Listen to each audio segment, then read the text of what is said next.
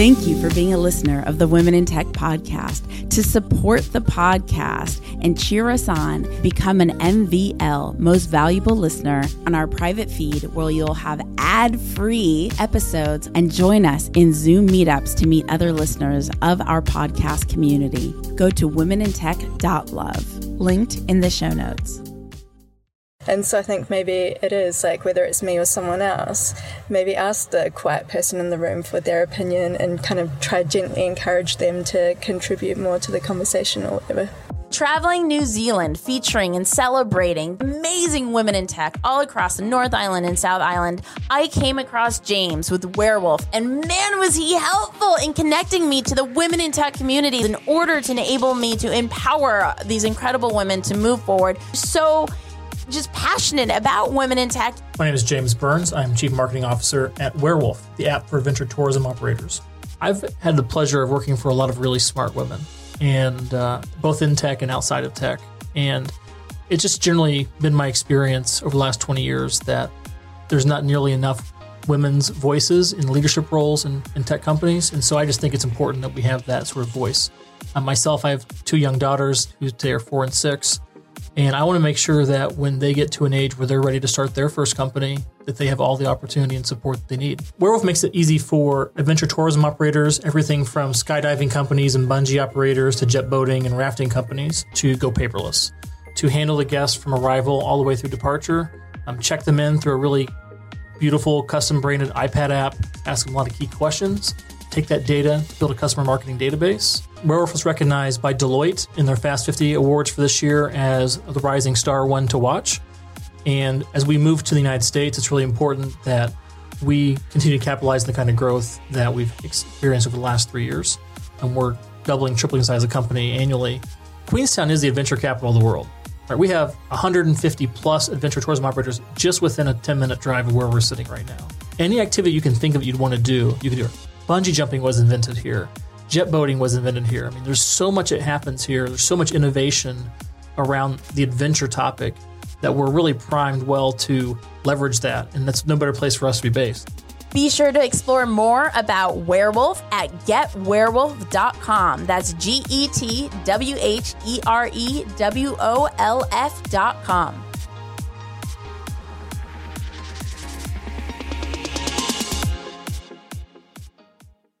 Welcome back to the Women in Tech podcast as we travel around New Zealand, the North and South Islands, celebrating the most innovative and incredible women in tech. I feel so grateful to meet these extraordinary people. And next up, we have Katie. Welcome, Katie. Thank you. And so go ahead, introduce yourself and tell everybody a little bit about who you are and what you do. Mm-hmm.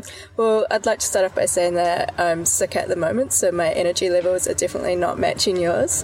Um, but yes, so my name's Katie Graham. I work at a company called WebScope, which I co-founded uh, coming up seven years ago, and currently I'm working as the technical director there.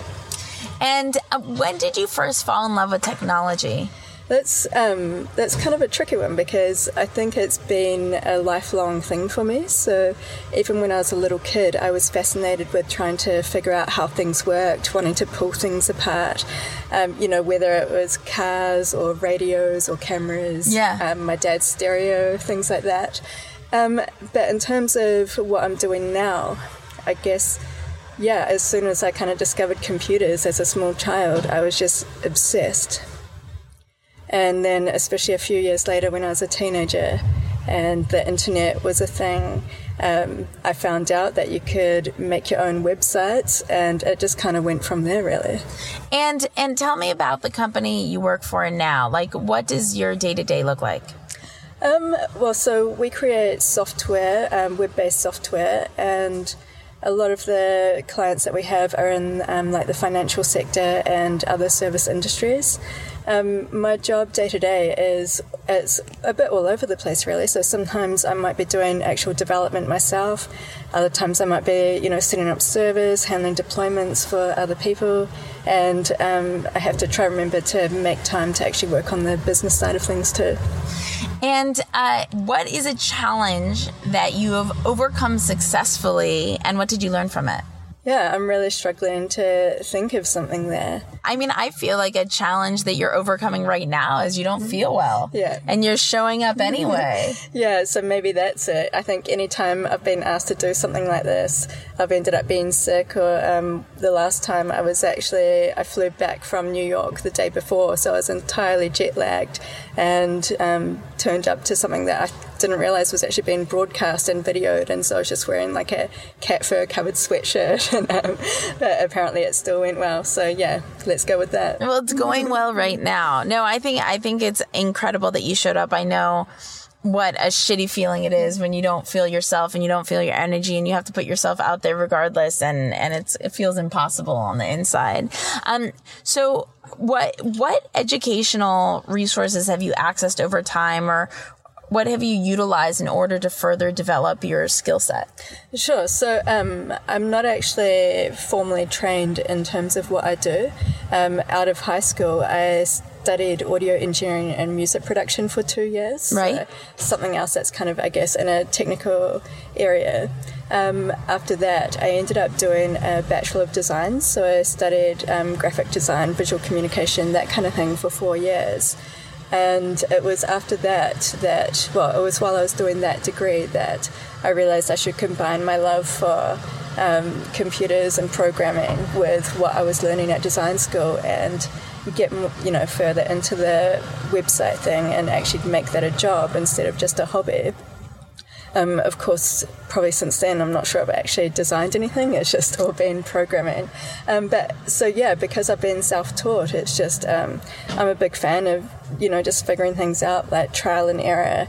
Um, I don't I'm not the type of person that learns from watching videos, but I find going to conferences really inspiring, and I always learn a lot from them. And kind of, you know, the last conference I went to was WebScope down in Wellington um, last month. And I think by lunchtime on the first day, I had a list of about ten books that I wanted to buy and read just to continue learning. And even though they're not necessarily technical books, um, a lot of them were kind of like more about psychology, philosophy, different things like that. It all kind of comes together to inform, you know, how you operate, how you work, how you think, and how you approach things. And Wellington, for those of you who don't know, is on the southern point of the North Island. Yeah.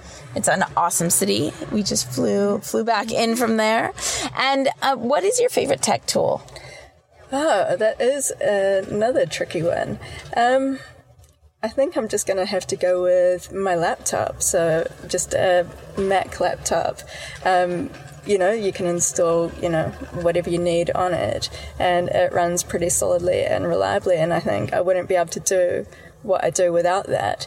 Um, outside of that, um, I'm I mean, I'm a massive fan of open source software and technologies.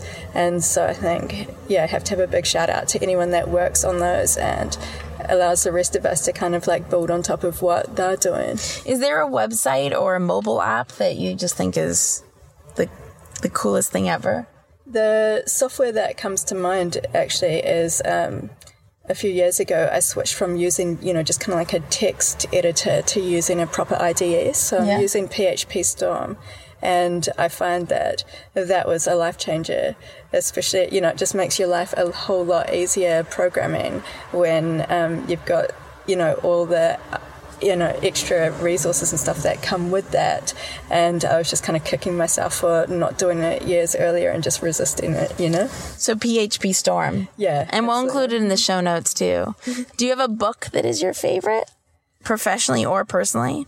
Again, that's a hard one because I guess I don't kind of keep, uh, you know, like reading the same books over and over. Yeah. Um, the thing that actually comes to mind is a book called How Buildings Learn, and that was something that I think I saw recommended on Twitter years and years ago, so I thought it sounded interesting and bought that and read it.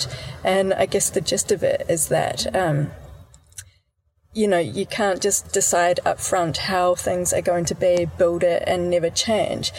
Things have to adapt. And, you know, as someone who's creating software or websites, you can't just assume that you know everything and that the people that are going to be using what you've created are going to use it in that way. So you have to kind of maybe work in iterations and stop and see how are people using this, because if they're using it in a completely different way than you anticipated, you can decide just to kind of roll with that instead of trying to force them to use it the way that you anticipated. And what's what's one thing that we can do as a community to support you and your success and accelerating you forward? I'm not sure. I think maybe it's just important because I am quite a shy and quiet person.